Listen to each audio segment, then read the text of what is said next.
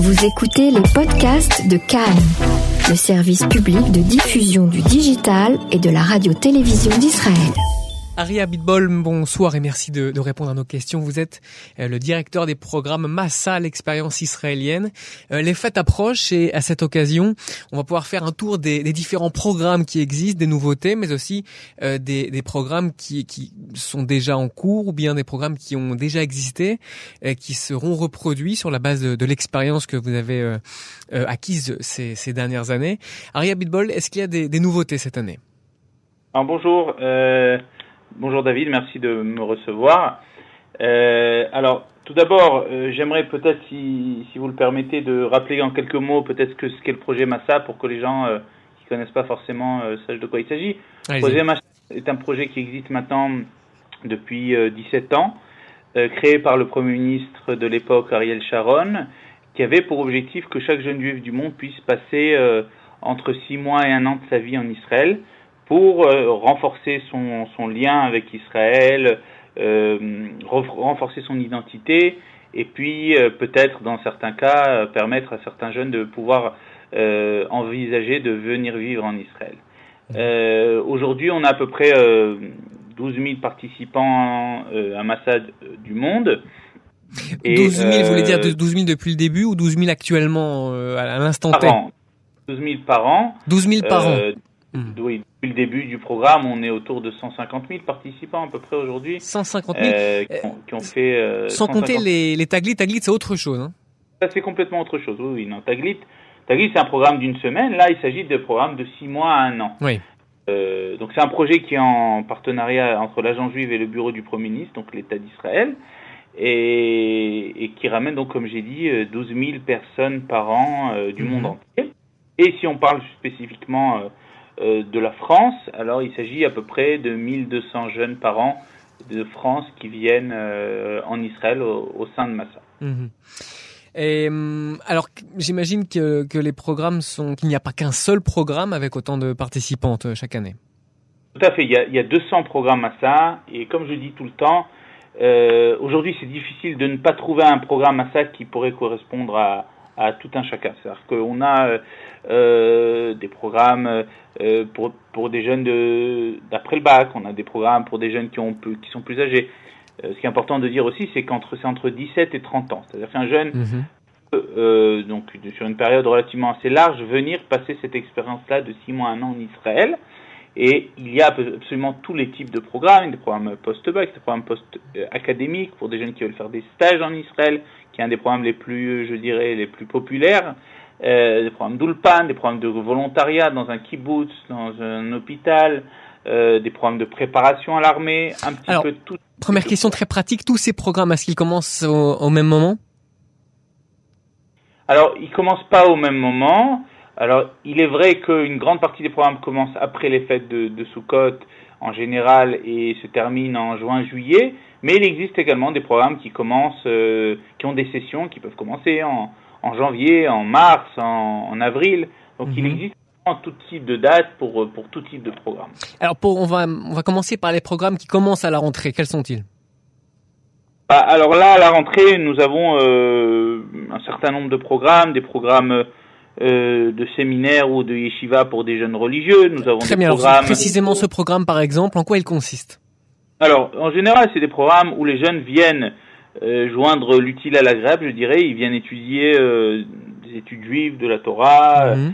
et en parallèle font un ulpan, passent des, des, tests psychométriques pour se préparer à l'université. Mhm. Donc ça c'est un, un, type de programme. Il existe des programmes préacadémiques où on va se préparer à l'entrée dans une université, comme le Technion, comme Barilan, comme l'Université hébraïque de Jérusalem on a des programmes euh, euh, de préparation à un militaire. On a un programme phare qui est très, euh, qui est devenu très populaire ces dernières années, qui est le programme Gourarié mhm. Lévia, qui est un programme de préparation à l'armée. et on a également actuellement dans les dans les semaines qui viennent des, des jeunes qui viennent faire leur stage en Israël et qui donc viennent qui postulent pour un stage en Israël. On les aide à trouver ce stage-là. Et au lieu de faire leur stage à Paris, à New York, à Londres, ils viennent le faire en Israël. Aria Bitbol, qui assure exactement cet enseignement? Euh, De manière générale, c'est des, euh, des, des, des, conférenciers francophones dans le monde du judaïsme, quand il s'agit de, de, de, sujets qui sont liés au judaïsme, de professeurs d'histoire du monde francophone. Mhm. ça, donc, c'est pour ce, ce, ce, programme qui est donc axé plus sur des études religieuses, si je comprends bien. Bien sûr, mais ce n'est pas les seuls programmes. Naturellement, nous avons des programmes de, de toutes sortes. Euh, comme j'ai dit, des programmes euh, pré-académiques dans les universités, auquel cas c'est des, des, professeurs d'université qui donnent des, mhm. conférences. Alors si on s'arrête un petit euh, peu sur ce type de programme, en quoi il consiste, qui, qui, assure le, les enseignements, et à quoi cela prépare exactement? À tout type de, de formation universitaire? Alors, euh, bah, ça dépend des programmes, mais de manière générale, quand on fait une préparation au Ternion, euh, naturellement, l'objectif des jeunes et l'objectif du programme, c'est de préparer à l'entrée au Ternion. Euh, auquel cas, mhm. on va on va axer ça sur le test psychométrique, qui est un test d'entrée à l'université. Mhm. Euh, on va préparer à de l'hébreu parce qu'il faut avoir le niveau d'hébreu suffisant pour entrer l'année d'après à l'université. Oui. Et donc derrière ça, ça va être une vraie année préparatoire dont l'objectif principal est d'avoir les, les, critères d'entrée à l'université pour l'année qui suit. Mhm. Euh, des programmes sportifs peut-être aussi Alors, euh, il existe des programmes euh, sportifs, pas forcément francophones, hein, c'est des programmes plus, plus internationaux, de jeunes qui veulent se préparer à, au Krav, à faire des cours de Krav Maga. Mhm.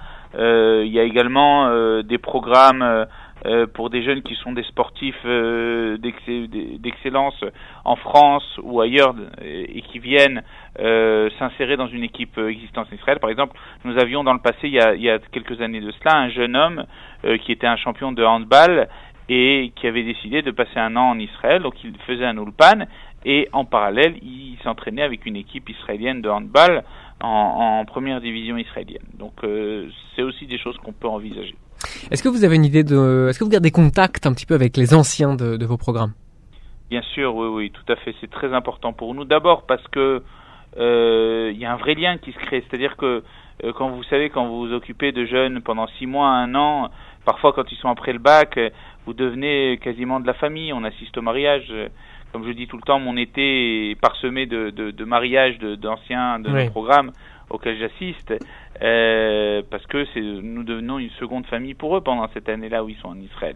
Donc oui, clairement, nous restons en contact avec eux, que ce soit quand ils restent en Israël ou même quand ils, quand ils rentrent en France, nous restons en contact avec eux. On organise des soirées parfois de retrouvailles où ils ont toujours plaisir à venir nous rencontrer et nous, nous avons également plaisir à les, à les voir et à, les retrouver. Mmh.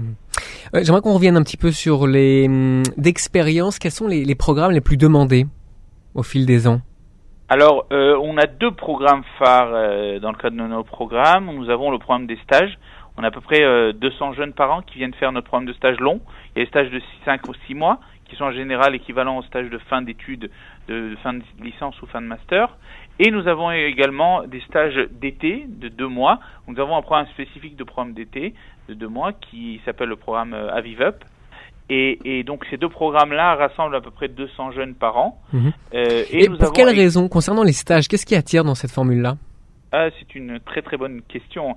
Euh, vous savez, euh, le système de stage en France, euh, sans vouloir faire trop de généralité, mais euh, on va dire que le stagiaire en France a un rôle très réduit. Et il vient, il a un rôle depuis des années, le, le stagiaire fait toujours le même rôle.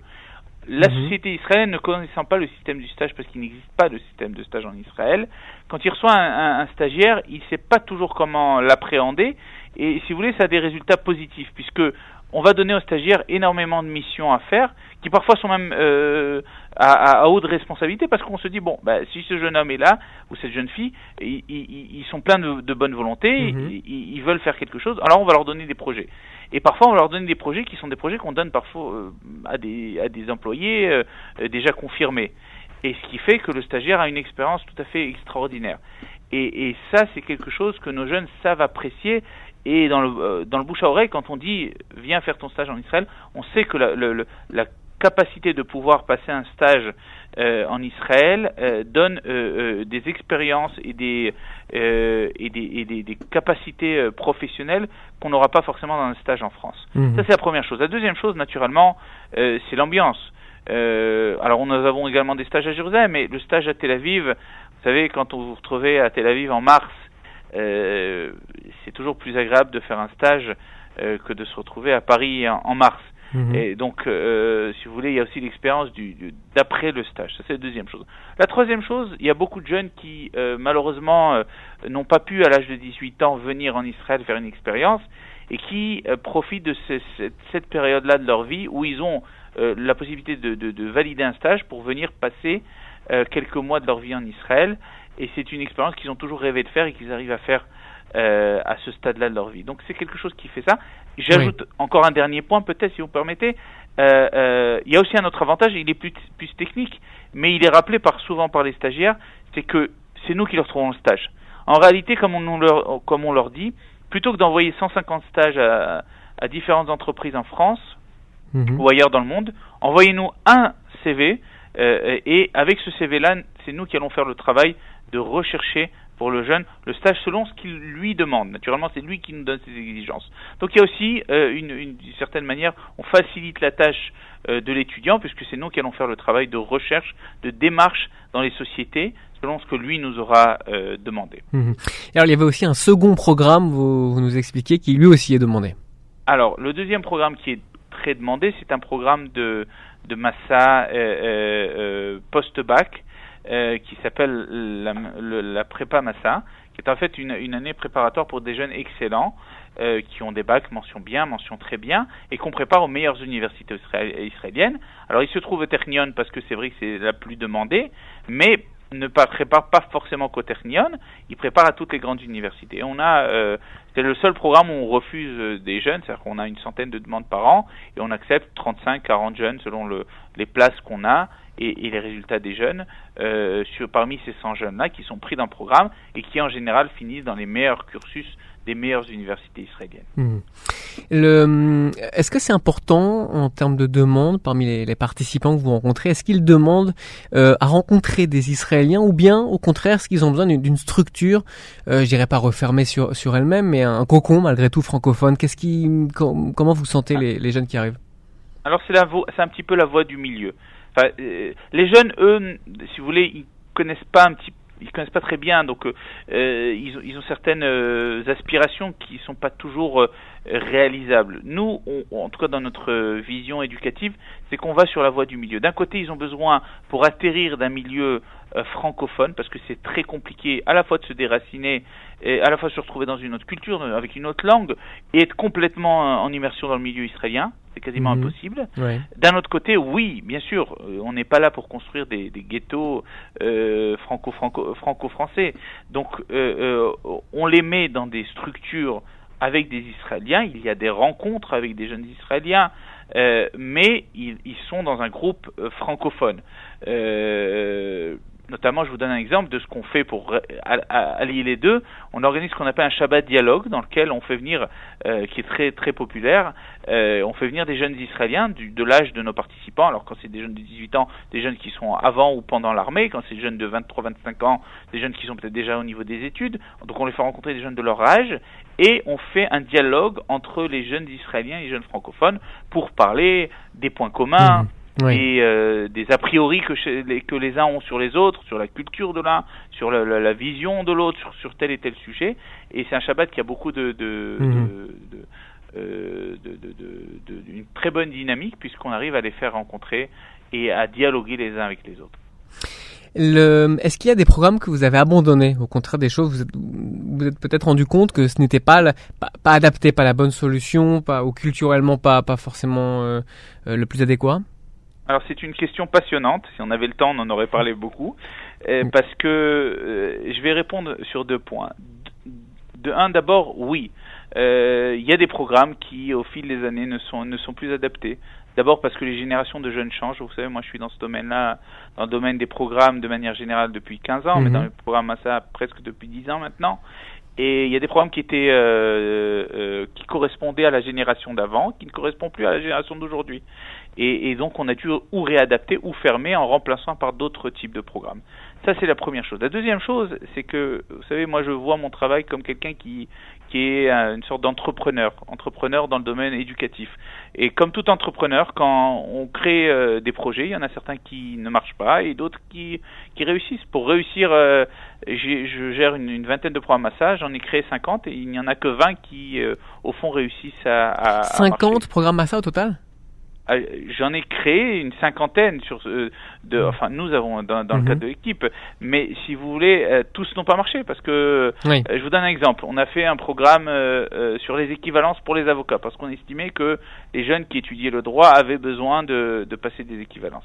Mm-hmm. au final, on s'est rendu compte que c'est un problème qui ne qui ne marchait pas puisqu'il nécessitait un an et demi d'équivalence euh, qui était trop long et trop onéreux pour les jeunes qui venaient faire ça. Mmh. Donc qu'est-ce qui se passe en général Les jeunes vont venir, vont travailler un petit peu dans des cabinets francophones et petit à petit passer leur équivalence euh, au, fil du temps. Au lieu de réunir ça en une période d'un an et demi, ils vont le, le diluer sur une période de 3-4 ans, tout en travaillant dans un cabinet francophone avec leur, leur barreau francophone. Hmm. Et ça, c'est des choses qu'on ne peut pas euh, deviner à l'avance, puisqu'on on essaie de, de, répondre à une, une attente, euh, mais qui ne correspond pas forcément à ce que le terrain veut. Donc, par rapport à ça, il y a souvent des essais qui sont faits et qui n'aboutissent pas forcément. Mais ce qui est certain, c'est qu'il faut toujours être dynamique et toujours mhm. se réadapter parce que euh, de la même manière que les générations changent, on est obligé de s'adapter et de créer des programmes en fonction de ce que les jeunes attendent.